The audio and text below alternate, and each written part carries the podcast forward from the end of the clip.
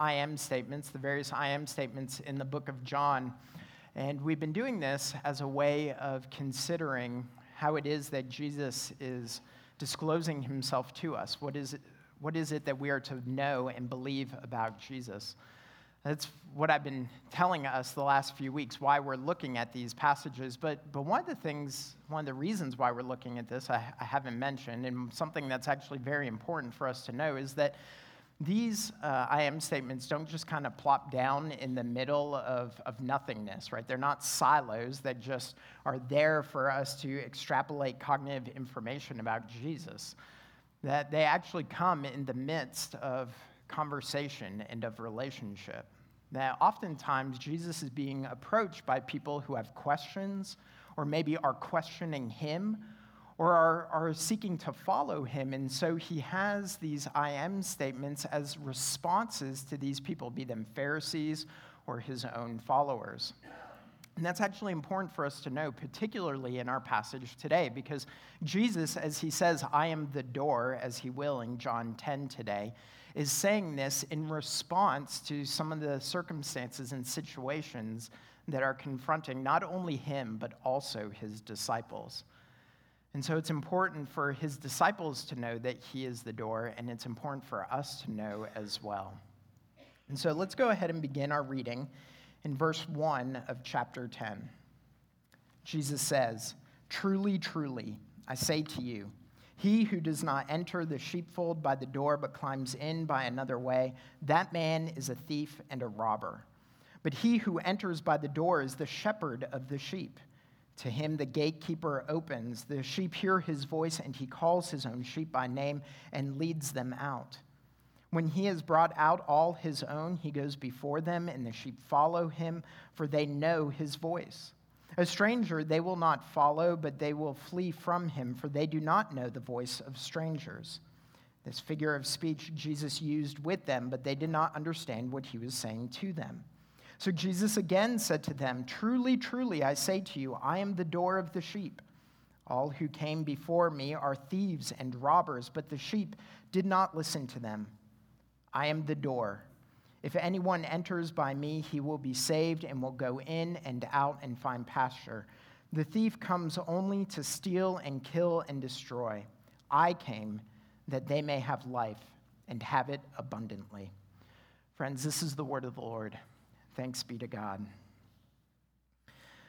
Well, um, the other day, my family and I went on our very first family Virginia hike. So uh, we've been told by maybe not quite all of you, but enough of you that we need to go on a hike. And so, uh, you know, do you like to hike? And it's like, no, I have tennis shoes. Does that count? So, um, so uh, we decided we're going to take you up on this uh, encouragement. And so we loaded the kids in the car and we drove out to Botetourt and we went on the hike at uh, Roaring Run Falls. So maybe some of y'all have done this hike.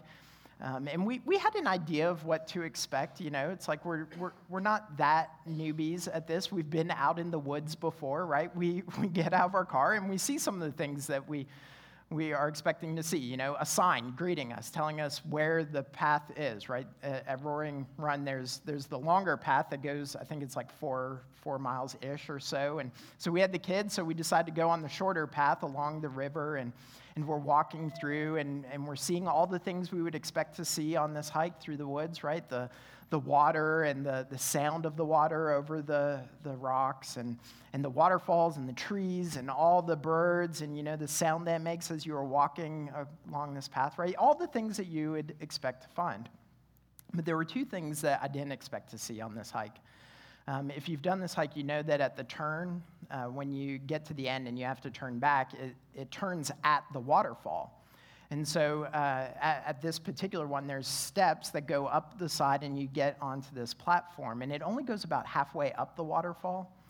And, uh, and so you're standing there, you're looking up, you're looking up at the top, and it's not that far away. It, it looks like if you could just climb a little bit higher, you could get to the very top of the waterfall. But before you can put your foot down on the rock, you are greeted by this big sign that says, Danger. Do not go forward. And in case you're, you're still kind of debating, it actually says at the bottom, People have died. Okay? So, you know, I really wasn't thinking my tennis shoes could get me up to the top anyway, but, but now I'm convinced that we just need to go ahead and turn around, right? Like, Cole, don't go any further. Let's, let's go back. So, so we make the turn. That was the first thing I wasn't expecting, right? People have died. That, that wasn't the first thing. Uh, the second thing I wasn't expecting is as we're walking back, we're walking back and we decided to take a different part of the trail. We didn't go over the river and over the bridges and all those sorts of things. We're now going through the woods to get back to our car. And as we're walking, it's all the same, right? The beauty and the wonder. I mean, we're having great conversation and fun. And, and then we come to this other sign. But this one's not nailed into the ground and it hasn't been painted. It's actually caution tape on the trees. Okay, so this, this is definitely not expected, right, in the middle of the woods. And so I approach it a little bit closer, and, and I can't really tell what, why it would be there because it doesn't look like there's anything dangerous. There doesn't look like we should be on caution about anything around us. There's just some, you know, twigs and rocks and stuff. But then we got a little bit closer, and I could read, written on the caution tape said, Copperheads nesting.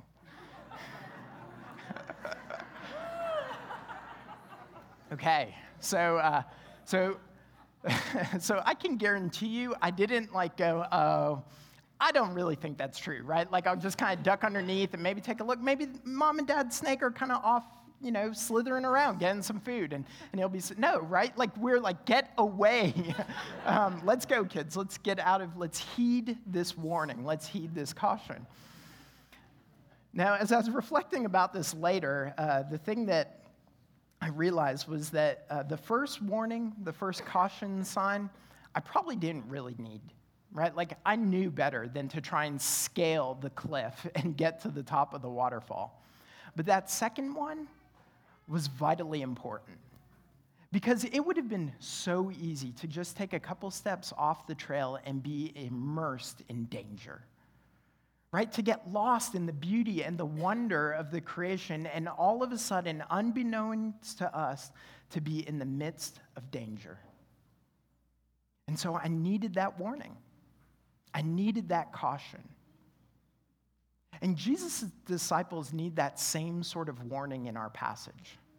You see, there is danger approaching. And there are threats to them in this passage that they don't even know about, they are unaware of. Threats in the midst of what seems to be good and beautiful things, threats in the midst of following Jesus, they are in for danger. And so Jesus is warning them.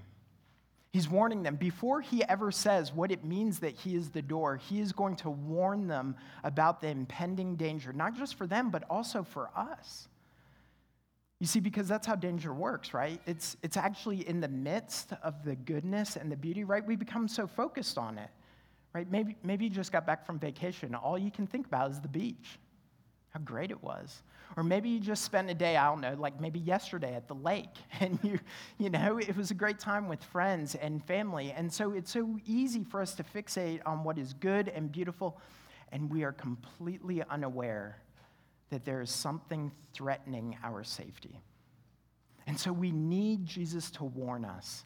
And before he tells us why we need this warning, before he tells us that he is the door, he tells us why we need this warning. And that's where we're going to begin, that Jesus warns us. And the first reason why we need warning has to do with our identity. Our identity. To Jesus, to Jesus, we are sheep. Uh, that, that's one of the main characters in this passage sheep. And that's us.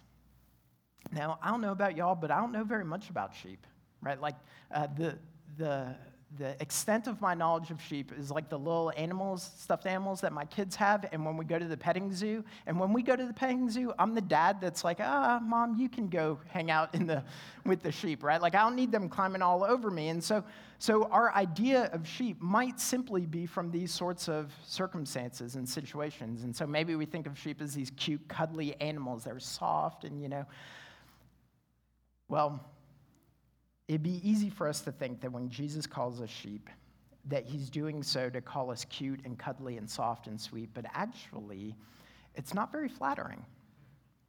It's not very flattering. When Jesus in the Bible calls us sheep, it's not to prop us up. Now, since I don't know very much about sheep, I had to depend on someone else who does. So there's a man uh, named Phillip Keller who wrote a book called A Shepherd's Reflection on Psalm 23. Some of you have read this book.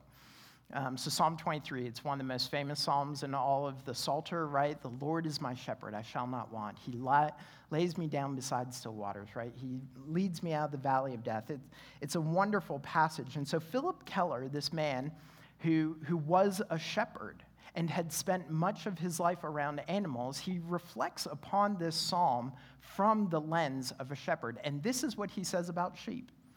He says that sheep are given to wandering aimlessly, that when it comes to finding food, they're very uncreative. They'll follow the same path towards desolate places time and again, even when there is good forage just off the path.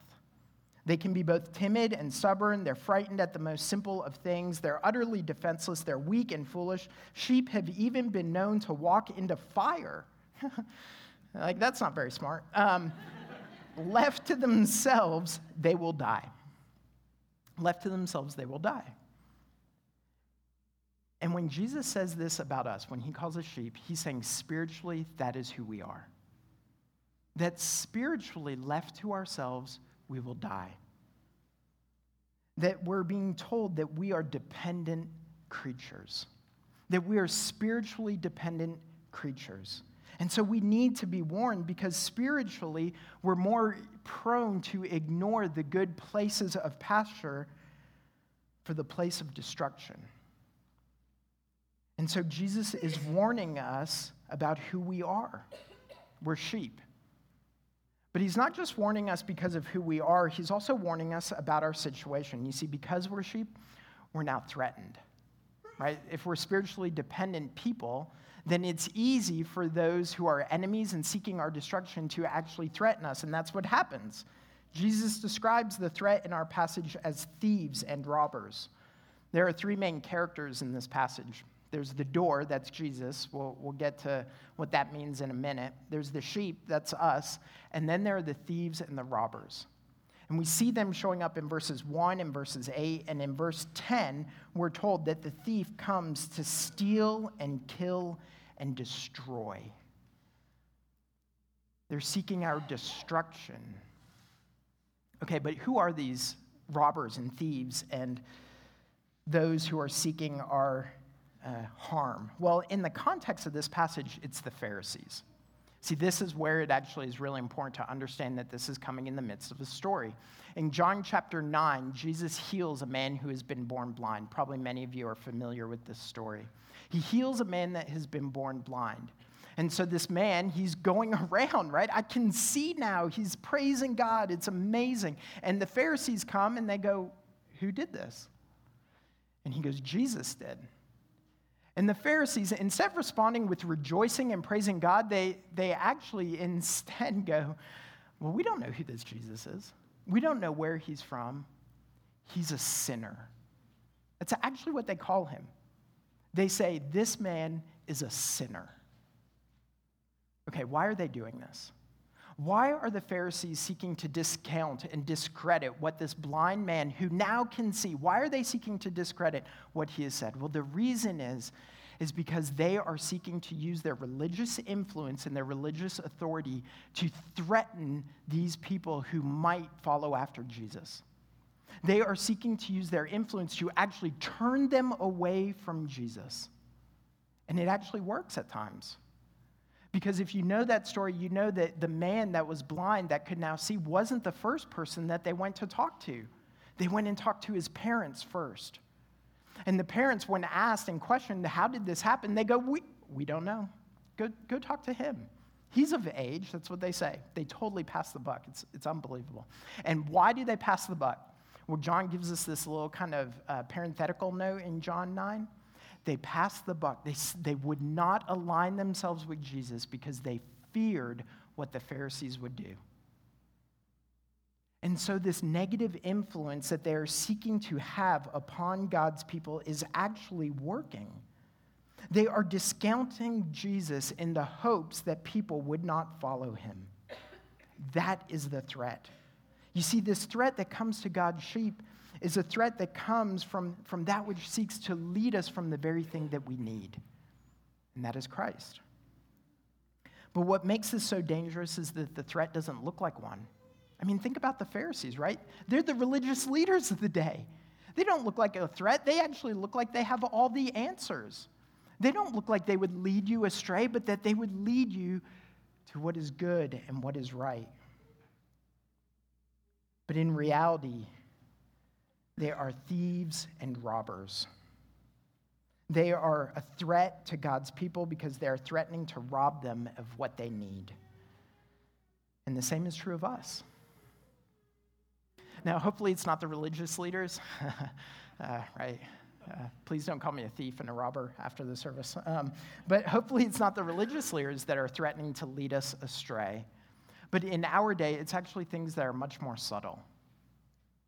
It's much more subtle. It's, it's those things that actually look very good, but just twisted the right way, actually threaten to displace Jesus as center in our life. Let me give you an example of this. Uh, I had a conversation with a man years ago. This was before I was in the pastorate. Y'all don't know him. Um, so we're having this conversation. We're at a marriage retreat.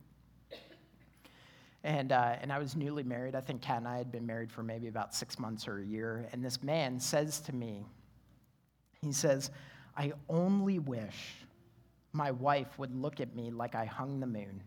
I only wish. If only she would look at me like I hung the moon. Now, as a newly married man, I walked away thinking, that sounds pretty good. I think Kat kind of does look at me that way, so I'm okay. No, but you know, I walked away thinking she doesn't really. she knows better. Um, but, but I walked away thinking that doesn't sound all that bad, right? I mean, that a husband would want his wife to affirm him and love him and care for him and cherish him, that sounds really good. But then I started thinking about a little bit later. And it was the beginning of his sentence that started to give me concern. If only. I only wish. And what I started to realize is that this man was very dangerously close to taking something that was very good and very sweet and turning it ever so slightly so that he was in danger of making what was central in his life the affirmation of his wife rather than Jesus. And that's the things that happen in our life all the time. It's amazing. The threats don't come from the things that we are so clear. They're in the midst of the brush, just off the path that we can't even see, but then we just invariably step upon it. I don't know what that is for you. I don't know what the threat is for you. Maybe it's security, economic or physical. Maybe it's approval from, from family or from friends. Maybe, maybe it's success, success as a parent or in your job. I'm not sure where this is for you. I don't know what the, where the threat is coming. But it's in the midst of these good things, right? I mean, it's right to want approval. It's right to want to be loved, to be secure, to care for your family, to provide for them. All these things are good, but, but it's when they are twisted ever so slightly that they can easily become a threat to displace Jesus and lead us away from him. To his original hearers, it was the Pharisees today? Well, where is that for you? So, Jesus is warning. He's warning us about who we are, and he's warning us about the threat that is looming around us. And that's helpful. It's good for us to know these things, right? The danger that's lurking, we, we need to know these things. But he doesn't stop there. He doesn't just warn us, but now he starts getting into what it is that the gate does, why we need this doorway. And the first reason is because he calls us. You see, that's the next thing that Jesus does. He not only warns us, but he calls us. It's what we see in verses 3 and 4.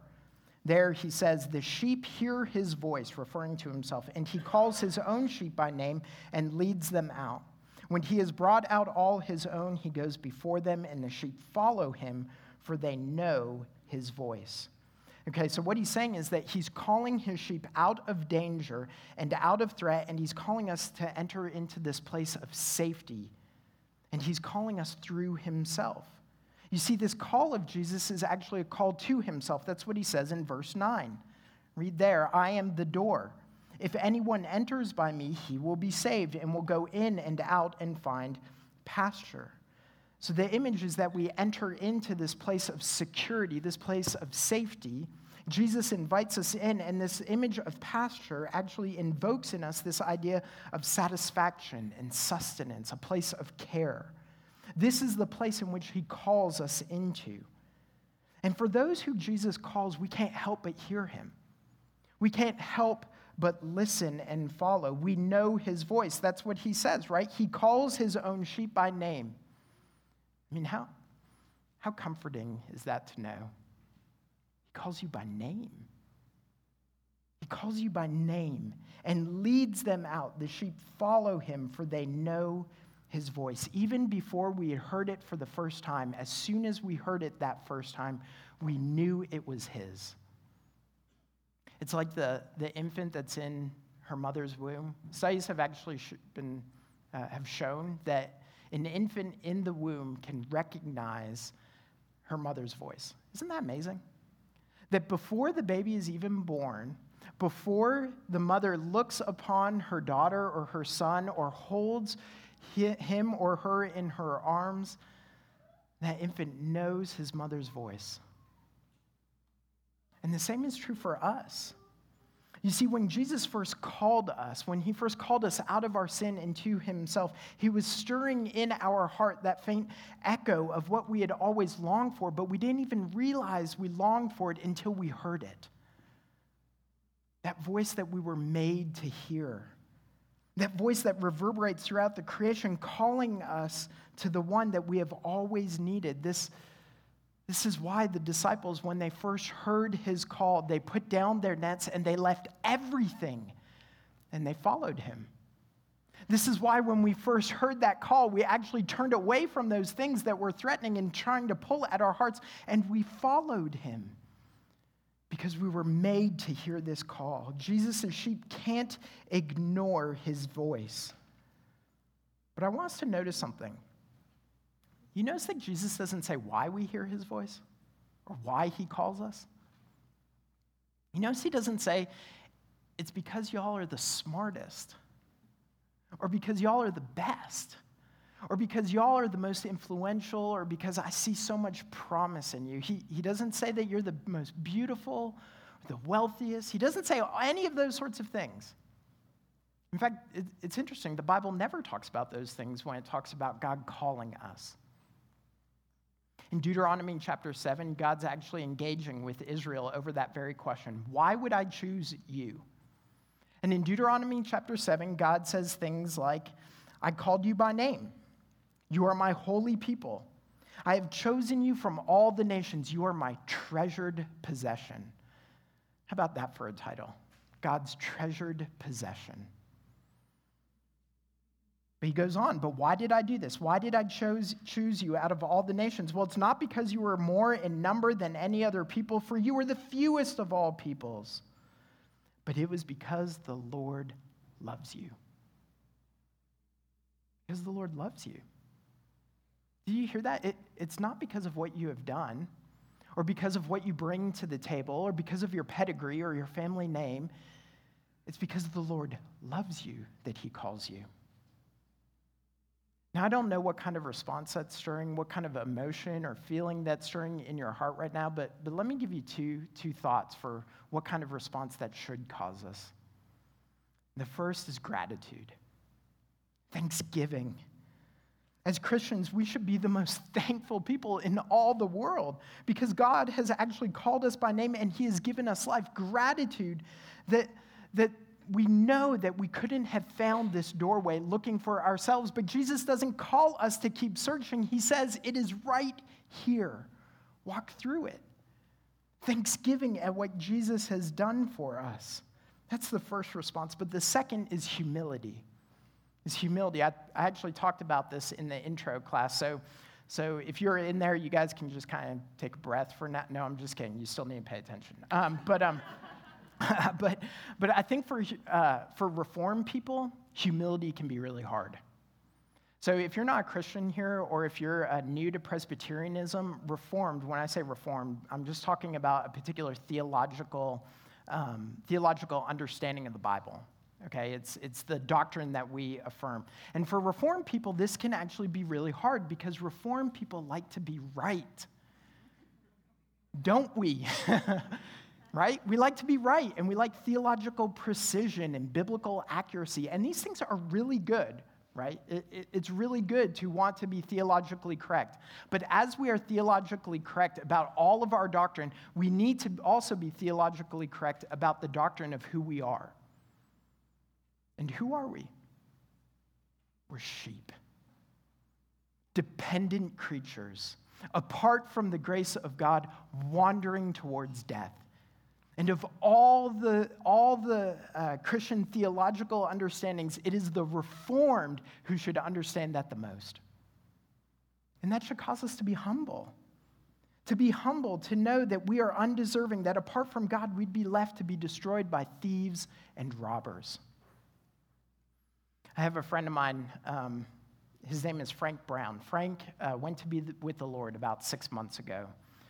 Frank was an elderly man, and he was so gracious and gentle and humble. He, he was an awesome guy. Everyone loved Frank. And there was something about Frank that, that he did to almost everyone that he talked to. In fact, at his funeral, we did this call and response of Frank's favorite saying, and everyone knew it. But Frank, you would go up to him, you would shake his hand, and you'd say, How you doing, Frank? And he would look you straight in the eye, and he'd get this little, little grin on his face. And he would go, Better than I deserve, brother. Better than I deserve.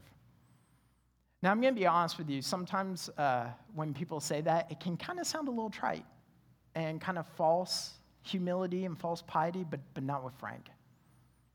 Not with Frank because you knew, looking into his eyes, that he really believed it. Better than I deserve. I can't help but think that the reason why Frank is one, was one of the most gracious and humble men I've ever known is because he truly believed that. I'm better than I deserve. And that's the truth about us. That what we are deserving is actually destruction, but we're better than we deserve because Jesus, the gate, has called us to himself. And so, friends, that should stir in us thankfulness and humility and gratitude at what the King of glory has done for you and what he has done for me. Jesus calls us. He calls us. The door, he calls us, but he doesn't stop there. He doesn't stop there. Jesus goes further and he guards us. Look at verses 7 through 8. Jesus said to them, Truly, truly, I say to you, I am the door of the sheep. All who came before me are thieves and robbers, but the sheep did not listen to them. Keep going in verses 9 and 10. I am the door. If anyone enters by me, he will be saved and will go in and out and find pasture. The thief comes only to steal and kill and destroy. I came that you may have life and have it abundantly. Okay, now it doesn't sound like he's guarding here. Like, where, where am I getting this from? Well, one of the things we have to understand is about what a sheep pen looked like in the Middle East. Um, so a sheep pen had four sides to it, as we can probably imagine, and there was a gap. There was an entryway. Now, this entryway wasn't blocked by a door like we think of it, right? Like a door on a hinge that, that just closed and locked. It was just an opening. And so there's this uh, Old Testament professor, uh, Scottish Old Testament professor from the late 18 and 1900s. His name was Sir George Adam Smith. He was walking, uh, he was on a trip to the Middle East, and he's walking around and he comes upon this shepherd and he's got his flock of sheep. And so he starts talking to him, right? Because it's like, shepherd, great, you know, uh, classroom fodder, right? I need to talk to this dude. So he starts talking to him, and the, the shepherd leads him to his pen and shows him the pen. And it's exactly what I described four sides and an opening. And the shepherd says to, to this professor, to Dr. Smith, he says, um, when the sheep are inside at night, they're perfectly safe. Nothing can harm them. And so, you know, Dr. Smith, he's like, well, how can that be? Because there's just an opening. And this is what the shepherd said. This wasn't a Christian, and he's not trying to invoke biblical imagery. He says, when the light has gone and all the sheep are inside, I lie in the open space. and no sheep ever goes out but across my body, and no white wolf comes in unless he crosses my body. And then he says, I am the door. This wasn't a Christian saying this, this was just a shepherd.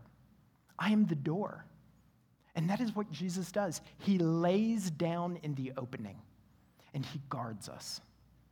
He lays his life down in the place of greatest threat so that wolves and thieves and robbers they can't get in they may want the sheep they may seek to pursue the sheep but they can't get in and the sheep they can't get out they're in this place of safety jesus uh, keeps us perfectly safe he guards us peter in 1 peter he's He's talking about this guardianship that Jesus has for us, and he talks about as this eternal life, and he speaks of it as imperishable and undefiled, unfading, and he says that we are guarded. That is the word he uses. We are guarded by God's power for salvation that will be revealed. You see, the life that has been given to us means that neither death nor hell, nor Satan nor this world, nothing can separate us from our shepherd's care. That he guards us. That the door, he stands before us, and when the enemy approaches, they are met and they are stopped cold in their tracks by a door that will not open, that will only open for his sheep, that will only open for those whom he calls. He guards us. See, Jesus lays down in the place of greatest danger so that thieves and robbers and wolves, they cannot enter. This man who defeated the very threats of this world, those threats that we are now safe from, he defeated by going to the cross and rising again so that he could guard that life that he called us into. This is what he has done for us. He is the door. We enter and we find life, but He is the door that closes and preserves that life. And so, friends, sheep, know that you are a dependent people. Know that you are called people. And that as Jesus calls you, He keeps you, He guards you. Let's pray. Father, we do thank you that you have sent your Son to live and die and rise again, to call us out of death into life, and to guard us and preserve for us that life. Thank you, Lord Jesus, for being the doorway to which we enter in and being the door that protects us and guards us. Thank you for your grace. We pray now that as we give to you our tithes and our offerings, that you would use them so that this message of your gospel, of your grace, would go forth in our hearts in Roanoke, in our nation, and in our world. Do this, we pray, in Jesus' name. Amen.